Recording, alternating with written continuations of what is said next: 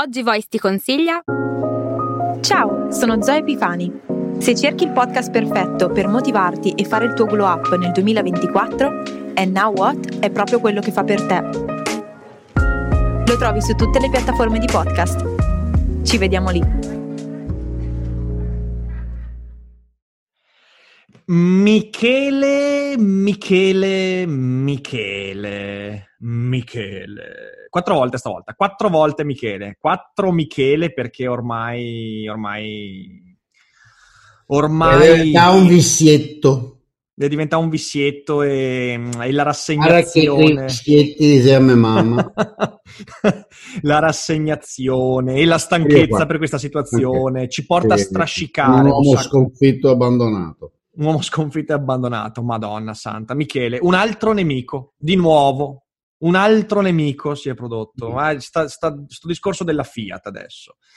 Che oh, cavolo, sì. che, che, per, perché l'opinione pubblica italiana continua a prodursi in questi carpiati argomentativi che producono la solita carne da macello che poi ci permette di distrarci da quelli che sono i problemi veri. E in questo periodo ci sono problemi molto più pressanti, come per esempio il dibattito su cosa è successo in Lombardia, i dibattiti su come sta funzionando la scuola anche all'interno della questione che stiamo vivendo. E no, invece tutti che si basano, tutti, che producono video, post, tweet a manetta su Fiat Chrysler. E la prossima su... settimana, oggi cos'è? Venerdì? Venerdì pomeriggio? Sì, sì, Vedremo sì, l'argomento. Ma questo è grosso, forse dura due settimane come... Dici? Dici? Sì, guarda, mi toglie le parole di bocca. Io sono un po', adesso scherzavo, sull'abbandonato e sconfitto, forse abbandonato ma non sconfitto. Um, eh. Però ci pensavo, dico, ma perché questo paese ha continua proprio l'opinione pubblica ha solo bisogno di avvitarsi su nemici del momento, in polemiche populiste continue, in cui continuamente c'è qualcuno di terribilmente cattivo, egoista, uh, fetido, straniero possibilmente, no? che con qualcuno ho detto l'altro giorno con la Fiat, con la Fiat poi è particolare perché cioè, io ho una simpatia zero della Fiat, mi ha sempre fatto fastidio tutta la vita gli agnelli, cioè ne penso tutto il male possibile. Guarda, l'unica, ti, ti dico, l'unica sono, mia esperienza... Sono il modello di, di, essere umano, di famiglia, di capitalista che mi fa fastidio. Eh, Ho talmente poca voglia di difendere la Fiat che ti racconto qual è la mia unica esperienza con la Fiat, ok? Eh. Mia madre aveva una Fiat punto, ok? Ti parlo de- del 2004, 2003, 2005, mm-hmm. ok? Io l'ho guidata soltanto una volta a ah. Pasquetta perché mio padre voleva farmi apposta. guidare nel giorno in cui mi avevano dato il foglio rosa, perché stavo facendo la patente, ok? Ho preso in mano la Fiat Punto e l'ho fracassata su un Nominato! Ti ho detto, la presa, boom!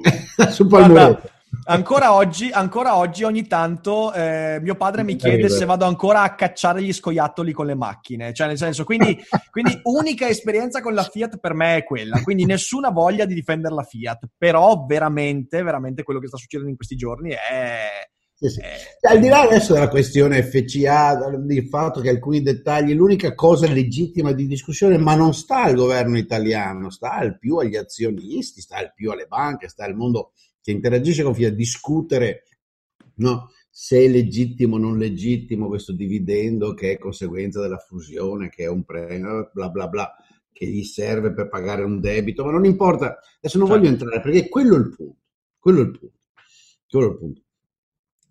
Uh, non ci interessa, non è il problema la classe politica italiana che pensa di riformare l'Italia e agita continuamente davanti al toro dell'opinione pubblica, e quale povero toro sarebbe Mansueto, come i tori veri delle corride, che in generale, Miura inclusi, ah, nonostante la fama, non è che sono aggressivi particolarmente per niente. Come hai raccontato, tra il 91 e il 93, quando ero in Spagna andavo sempre a correre in una finca de toros, perché ma dai. con cui correvo, sì sì, i tori tranquilli, belli, alcuni erano dei Miura, enorme finca con gli olivi, a quel tempo ero uno che correva per davvero, non avevo l'anchetta a sinistra che mi mandava a quel paese.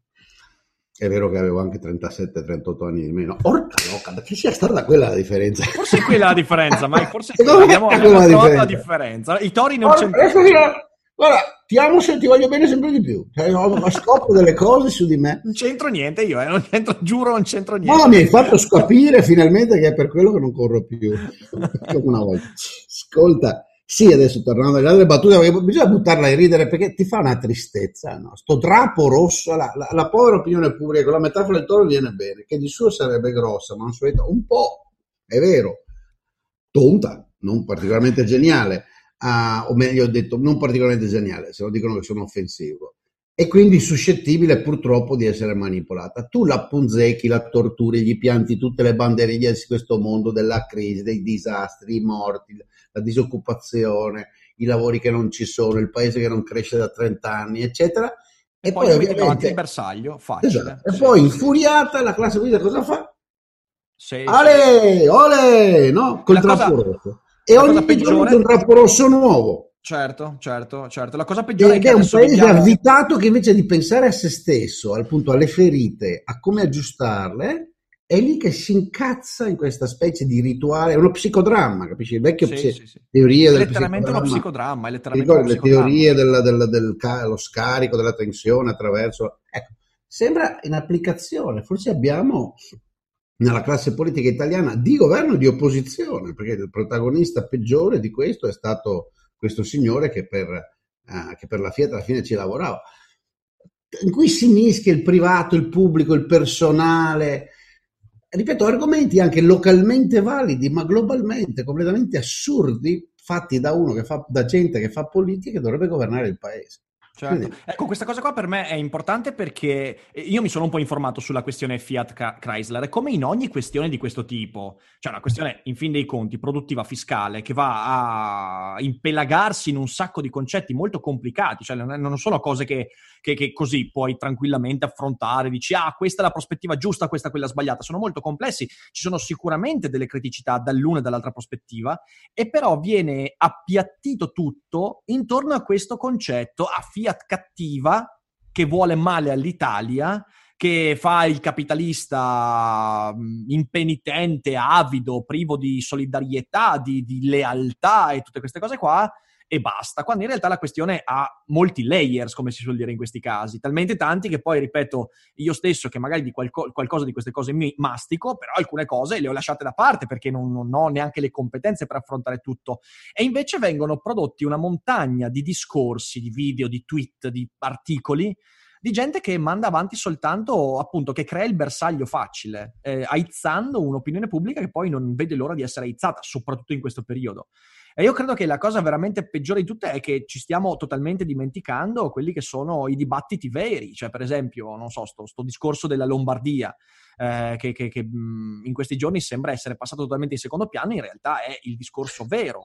Analizzare eh, seriamente quello che è successo in Lombardia, ma non, ma non da sciacalli, ma da persone serie, eh, sarebbe utilissimo al paese. Ma riaprire persone che non vogliono che si ripetano certe cose, più che altro, no?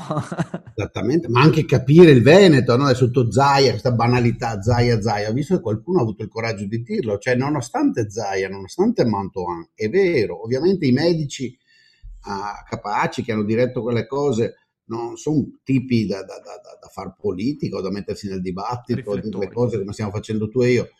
Personalità diverse, scelte diverse diranno cose diverse, ma è banale, un'analisi seria del, del, di quello che è successo in Veneto ti fa capire che grazie a Dio eh, ci ha salvato le buone pratiche, l'intelligenza medica e di gestione dell'ospedale a partire da Padova e poi le idee di Crisanti che, che, che sulla, sulla, sugli asintomatici sulla necessità di, di, di, gestire in una certa maniera la malattia, senza entrare nei dettagli, no? meno ospedale, tante cose, tanti dettagli, perché tra l'altro il fatto che se ne sono stati fra i primi a rendersi conto, forse i primi, che non era il caso, ma insomma, finiamo a parlare della malattia, non era quello il punto, uh, che comunque finisco la frase, che non era il caso di utilizzare eh, come dire, i, i, respiratori, l'intubazione, perché questo provocava embolie, facilitava uh, l'embolia polmonare, sì, il caso solamente di facilitare la respirazione con, eh, ventilatori e cose di questo tipo, varie cose, ma non importa, non è il, eh, il punto. Il punto è che il paese ha un numero sufficiente di problemi da cui non riusciamo a, su cui non riusciamo a concentrarci, perché siamo presi dalla bandierina rossa. Dalla bandierina rossa, anch'io quando è uscita la polemica per un po' ho cercato di ignorarla dicendo ma è irrilevante, chi se ne frega, cioè davvero a questo livello con la storia eh, pregressa, lasciamo stare, a, andate avanti, cioè pensiamo a come farle, quali operazioni di politica economica te le fanno tornare le, le imprese. Pensa un po', ecco, pensiamo al problema generale, invece, no? Questo è economico, ma ce ne sono altri, poi lascio la parola a te. Già il problema generale che sta sotto. Il problema generale che sta sotto è che un vastissimo numero di imprese che erano una volta con sede legale in Italia o fiscale, sì. a seguito anche delle trasformazioni in holding, in, di alcune della mondializzazione, ok? Ah, per cui è inutile continuare a pensare appunto a FCA o a Luxottica come imprese italiane, nel senso di sono nate in Italia e poi. Però d'accordo, avrebbero potuto scegliere di operare e tenere le loro sedi legali qua. Sì. Non lo hanno fatto, se ne sono andate. Allora chiediti perché? Perché l'hanno fatto tutte. Certo e sono andati in un altro paese che, che, che, se ne dica non è per nulla un paradiso fiscale perché ha una, ha una imposizione fiscale pari alla nostra. Bene, uh, perché? E poi quando guardi in giro ti rendi conto che la ragione è questo, questo, quell'altro, no? che ha a che fare col funzionamento del sistema. Allora poniti il problema come paese. Non si tratta tanto di punirne una, di vincolarne una, di ricattarne una, perché non è che ti aiuta molto, anzi dai un pessimo segnale alle altre, giusto? Eh sì, eh sì. Poniti il problema seriamente perché vanno altrove e non vengono qua. E non solo le sedi legali, anche gli stabilimenti. Ecco, se, questo, se dibattessimo di questo, forse avremmo una mano al, al paese, capisci? È quello che a me uh, un po' deprime. Sì, sì, sì, sì, ma sai, questa vicenda qua mi fa venire in mente, l'ho già citato una volta con te, il libro di Habermas, uh, Storia e critica dell'opinione pubblica in cui a un certo punto Habermas... Hai citato credo anche la, l'ultima volta, no? Forse quella precedente. Qualche sì, volta sì. fa, qualche volta fa. Piace, è un libro che ti piace molto. È un libro che mi piace, che vabbè, come tutti i libri di Habermas che ho letto, ha dei difetti molto forti, soprattutto ideologici, però ha degli spunti molto interessanti. E lui a un certo punto dice questa cosa qua, che la, la, l'opinione pubblica è necessariamente un tipo di discorso che eh, trionfa in quest'epoca perché dà la percezione alla gente di poter decidere. Cioè, ecco, questo credo sia una cosa veramente importante ed è il motivo per cui poi, eh, poi questi bersagli funzionano così bene, perché le persone hanno la percezione attraverso la partecipazione a quel dibattito, che poi in realtà è mol- molto eterodiretto, molto eh, legato a una serie di decisioni che esulano da quelle che poi è la comprensione delle persone di quel tipo di problema, perché ripeto, è un problema molto complicato quello che andiamo, cioè quello che, che hai appena delineato a sommi capi, però hanno una percezione talmente forte del fatto di avere il controllo grazie all'espressione della propria opinione, che diventa questa cosa complicata e brutale che l'opinione pubblica, che si lanciano, perché è una sorta, è letteralmente l'oppio dei popoli di oggi l'opinione pubblica. Eh, perché wow. ti, ti, sì, ti, la sensazione che partecipi e che sì, ti solleva da, da, quella che invece è la sensazione chiara di impotenza. Le, pensa soltanto il, la, la, situazione Covid, il senso di impotenza è forse la cosa che fa più disastri dal punto di vista collettivo, politico e, e anche personale, il fatto di non poter fare qualcosa e quindi noi ci buttiamo sempre in qualcosa che pensiamo di poter modificare, quando in realtà non modifichiamo mai veramente, perché poi l'opinione pubblica è letteralmente un contentino, cioè è un contentino che si dà, qui è il, il panem et circenses di questa, di questa epoca, eh, cioè mica, mica, tanto altro, è un gioco l'opinione pubblica che però solleva, eh, ed è uno piace ovvero che ci solleva da, da, dal dolore di non poter fare le cose.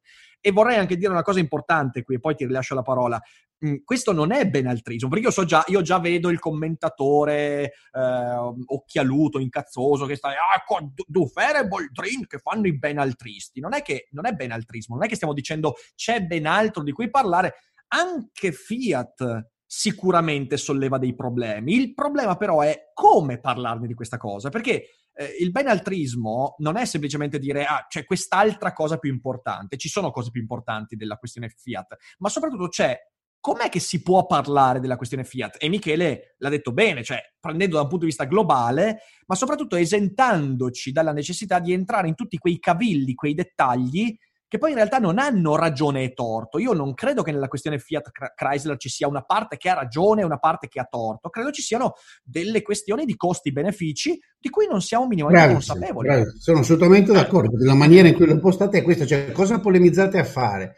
La cosa del finanziamento pertiene alle loro strategie finanziarie eh, globali che per carità hanno, uh, possiamo anche dissentire uh, alcuni dei loro creditori. Ecco, un collega ha fatto un'osservazione ragionevole, dice ma sai, la banca che gli sta chiedendo, che gli sta prestando 6 miliardi, perché alla fine sono miliardi che, che, che, che presta intesa, e sia chiaro anche qui, per esempio nessuno ci pensa, per intesa questo è un buon affare, nel senso che questa in, impresa è una delle imprese di successo che esistono grandi, eh, che Intesa ha come cliente storico, perché sì. meglio ricordare che Intesa viene da Banco San Paolo, Torino e quindi eh, sì. una delle componenti.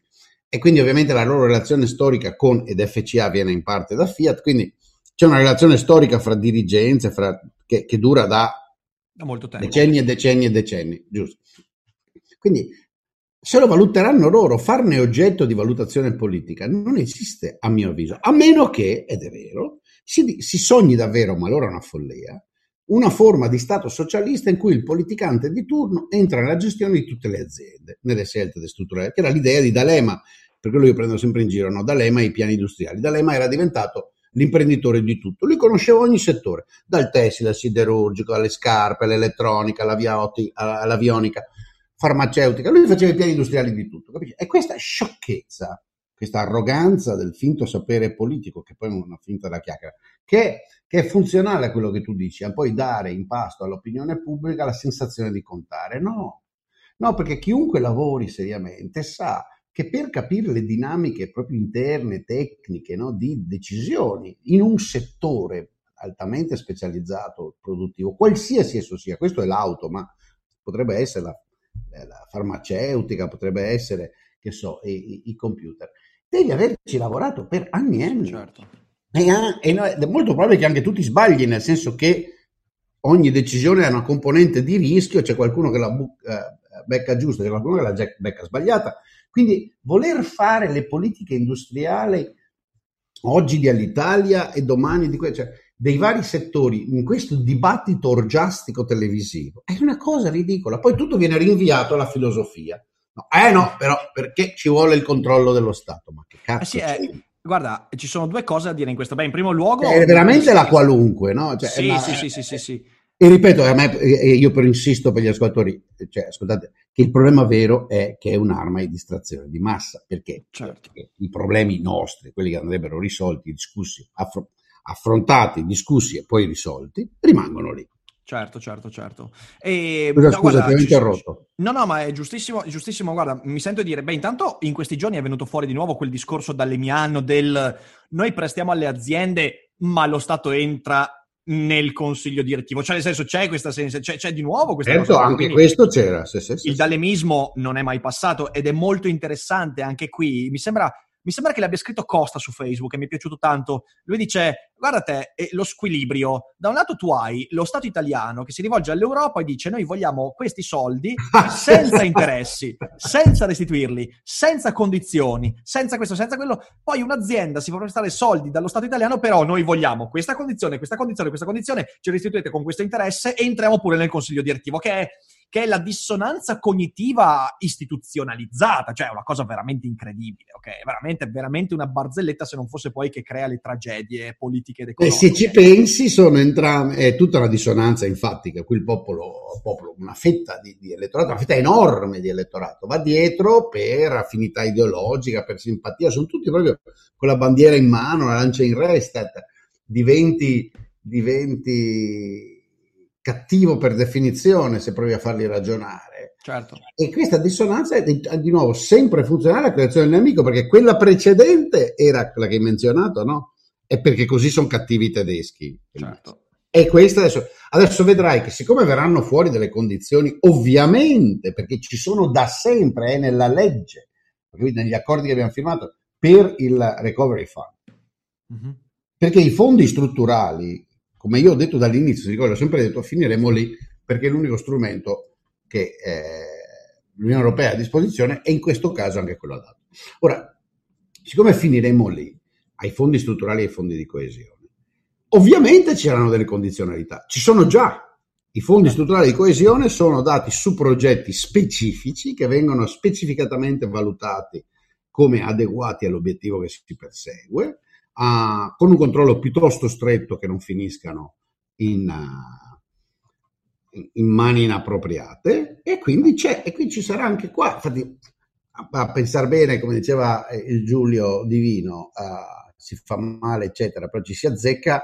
Molte volte ho pensato che questa, capacità, questa incapacità storica, no? tutti, di cui tutti si parlano, delle regioni meridionali, che sono le uniche fino adesso che avevano dovuto diritto in Italia ai fondi strutturali, accesso ai fondi strutturali per il basso reddito, di fare progetti seri, di utilizzare i fondi disponibili, quindi di buttare via soldi per non utilizzarli ogni anno, sia dovuta proprio al fatto che siccome sono così ah, vincolati nell'utilizzo, controllati, richiedono progetti specifici, la classe politica e burocratica locale non trovasse l'incentivo, tanto non c'è niente da mangiare, mi certo, tocca anche certo. lavorare per utilizzarli, non lo faccio. Ma questa è una cattiveria alla Boldrini. Ah, eh, cattiveria di Regal Andreotti, sono quasi certo che c'è una parte di vero.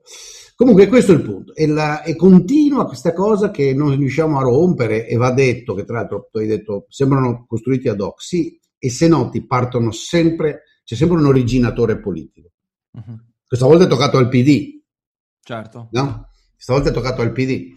Um, altre volte, quasi sempre negli ultimi anni, con grande frequenza, il là, come dire, la, la, la sì, là, l'ha dato o la Meloni o Salvini, no? gli altri gli hanno corso dietro imitando. Ma non fa differenza, però che li, li, li, li, coinvolge tutti, li coinvolge tutti. E l'effetto principale è eh, oppiaceo, far sì che le persone dimenticano, ignorino i problemi nostri, quelli che in realtà sarebbero risolvibili.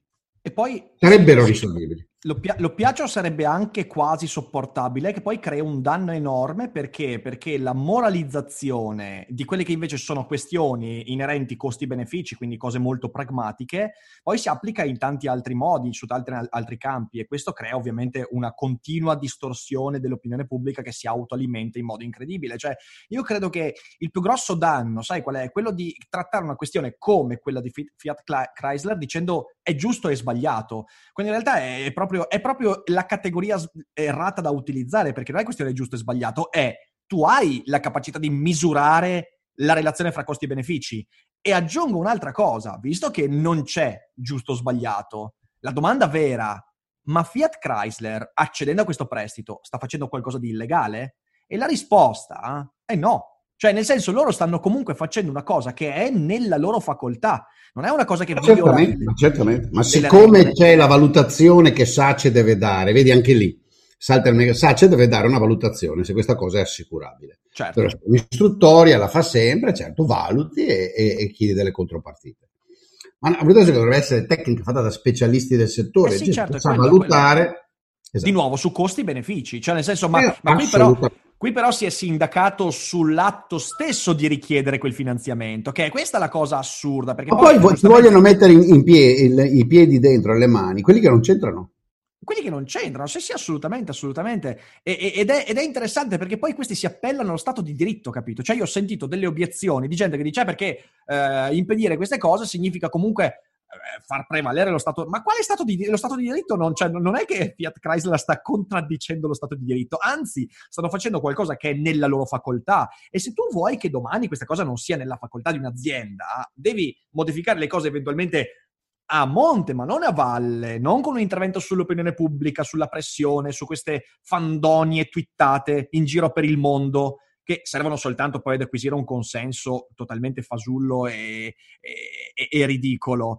E questa cosa è veramente fuori di testa perché io da lì capisco da dove arriva l'ignoranza giuridica istituzionale che poi alimenta questo tipo di dibattito italico. Eh, l'opinione pubblica per fortuna non decide nulla alla fine dei conti, perché è alimentata da questa, da questa, da questa droga intellettuale che è, il, che, che è veramente un oppio incredibile. Sinceramente, sinceramente ho letto delle, ho sentito dei video in questi giorni che sono da, da far accapponare la pelle, cioè veramente incredibile. Sì, sì, eh, tutto ormai, ma adesso aspettiamo, aspettiamo quale sarà l'ultimo, eh, quale sarà il prossimo, no? perché sì, ci sarà sì, di sicuro sì. il prossimo. E ripeto, a me al di là, poi delle volte mi ci butto, questa mi è sembrata egregia veramente nella sua contraddizione logica, anche personale. Eh, ho detto due cose, adesso non vale più la pena. Cioè, la cosa che mi ha irritato di più su questo proprio intellettualmente è la posizione oramai scandalosa, infatti rifugge dai dibattiti anche costui, no? Ormai utilizzano e manipolano l'opinione pubblica di Emanuele Felice del PD, no? questo eh, Orlando non ha mai lavorato in, in, in, in, azienda in vita sua a dire assurdità a complete, no? Parte, ecco, qui, però quello, ti ripeto, che mi preoccupa è che l'opinione pubblica italiana ormai, come il toro della corrida, è talmente malmenata, talmente rintontita, le urla della, dello stadio, sono tanti gli anni, no? che perde sangue lì sull'arena, fa caldo, e che ormai qualsiasi drappetto rosso la, la agita, continua a caricare e purtroppo a seguito di questo, ormai è una coazione a ripetere, Madonna, oggi andiamo di, di, di, di psichiatria, no? Eh, sì, è veramente psichiatria collettiva questa. Eh. Sì, sì, ormai... Dovrebbe chiamare Gerardo qua, eh. Sì, sì, no, lui si rifiuta, dice ma cosa vuoi parlarne? Eh, però invece eh, siamo continuamente a casi di psichiatria collettiva e continua questo avvolgersi della riflessione, degli sforzi, dell'intelligenza del paese attorno a problemi da un lato inventati e dall'altro irrisolvibili. E dall'altro irrisolvibili. E quindi c'è come la richiesta dell'Eurobond, no? Al di là del fatto che fosse una richiesta inutile rispetto a quanto s'ha da fare, era pure una richiesta non fattibile, eppure hai convinto il paese di discuterne per due mesi e mezzo come se fosse il più grande problema del mondo e sprechi il tempo, tutto rimane così e poi alla fine in realtà chi ha il potere, chi lo utilizza, chi, chi nella burocrazia sposta persone, chi nella politica piazza i suoi in questa e quell'altra azienda, le cose le fa e il potere se lo prende e il paese continua la sua strada. Temo che chi, chi, chi sognava i, i, le catarsi rimarrà deluso, no? Continua invece questo accelerato declino. declino. Sì, sì, sì, sono, sono, sono convinto che questo, questo, eh, quello che sta succedendo in queste settimane dimostra che la, la, paura che avevo io all'inizio, cioè non utilizzare questa crisi per effettivamente fare qualcosa di buono nelle nostre teste, non sta avvenendo. Quindi in realtà si, si reiterano meccanismi assurdi e purtroppo, purtroppo verranno fuori. La cosa che cambierà sarà che verranno fuori nuovi personaggi da questo momento però saranno identici a quelli precedenti e quindi non... non Al momento sì, cioè quelli che stanno emergendo, appunto uno che ho menzionato prima è chiaramente uno che sul piano politico nessuno conosce, un ragazzo che si occupava di storia economica anche decentemente, che adesso ha deciso, preso dal fumo dell'ideologia e dall'ebbrezza dell'ambizione, di lanciarsi delle cazzate perché il popolo del PD lo applaude, lo nomini capo o vice capo. Eh, così, eh, quindi l'unico invito è pensate ad altro, discutete, occorre imporre la discussione di altro, vogliamo discutere d'altro, vogliamo discutere d'altro e non di battaglie ideologiche drapi rossi. Scusate se te lo chiedo perché a questo punto mi ha incuriosito questo, io Habermas l'ho letto un po', poi ho anche sì. smesso, un po' si ripete alcune cose. Sì, sì, è. Poi è una produzione, però questo libro che menzioni continuamente a questo punto, sai. Ah, guarda, storia, storia, e critica dell'opinione pubblica. Eh, ma è la traduzione italiana. Ah, aspetta che te, la, aspetta, aspetta che te lo prendo, no. fermo, fermo, lì che, che, lo piglio in libreria che ce l'ho qua. Eccolo qua. Allora, il titolo in originale è... Mm. Eh, Beh, in realtà l'originale è ovviamente in tedesco. Tedesco. Quindi... Äh, Strukturwandel der Öffentlichkeit untersuchen zu einer Categorie der La trasformazione strutturale della, della, sfera pubblica. Esatto, Una, esatto. nella categoria della, delle città borghesi, la rava la fava. Però non so dirti come lo trovi, oh, cioè in, in tedesco. Trovato, questo. già trovato. Già trovato. Questo sì. Eccolo, ah, perfetto. Trovato, bello, trovato. bello. Io trovato. l'ho apprezzato. La paginetta Haberman su, su Amazon, quindi Bing che infatti è una paginona, non una paginetta. Eh beh, ha scritto, vabbè, un grafomane incredibile questo. Io ho letto tante cose sue, ehm, visto, è ripetitivo, eh, però sì, alcuni, dopo un po', già i alcuni libri... spunti, alcuni spunti qua non sono male. mi dice, ma lei perché legge tutti questi libri? Perché tre quarti dei libri leggi le prime 20 pagine, capisci il punto, e poi o è veramente denso e complesso e allora leggi attentamente, o perché so, su un libro di storia pieno di notizie che magari ti interessano se no cominci la famosa lettura in diagonale. Anzitutto salti al capitolo conclusivo.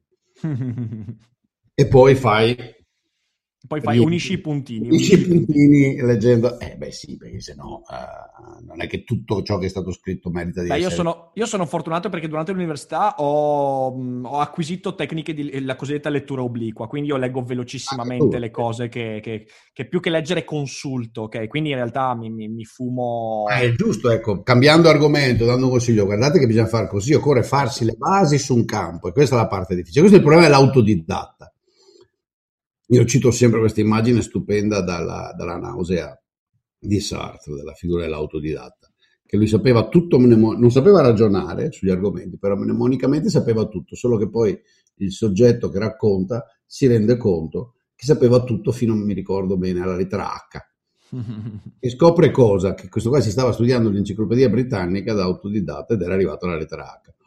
Uh, il problema dell'autodidatta è quello che non avendo la base sistematica teorica uh, ragiona a partire dalle tre notizie del tutto casuali che ha letto, perché quando studi autodidatta parti a caso, è anche legittimo, e, e ti fai il percorso che poi ti porta a capire è molto lungo, quindi è per quello che serve a volte studiare al, al liceo e all'università, per ascoltare e avere un minimo di, di struttura.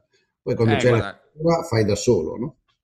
È un, è, questo è un argomento che mi sta molto a cuore perché ne ho parlato tante volte anche su Daily Cogito, cioè c'è proprio una teoria della conoscenza che, che, che è sbagliata qui in Italia perché in realtà eh, tu Ma ah, conoscere... questo, non è in Italia, questo è un po' ovunque. Eh.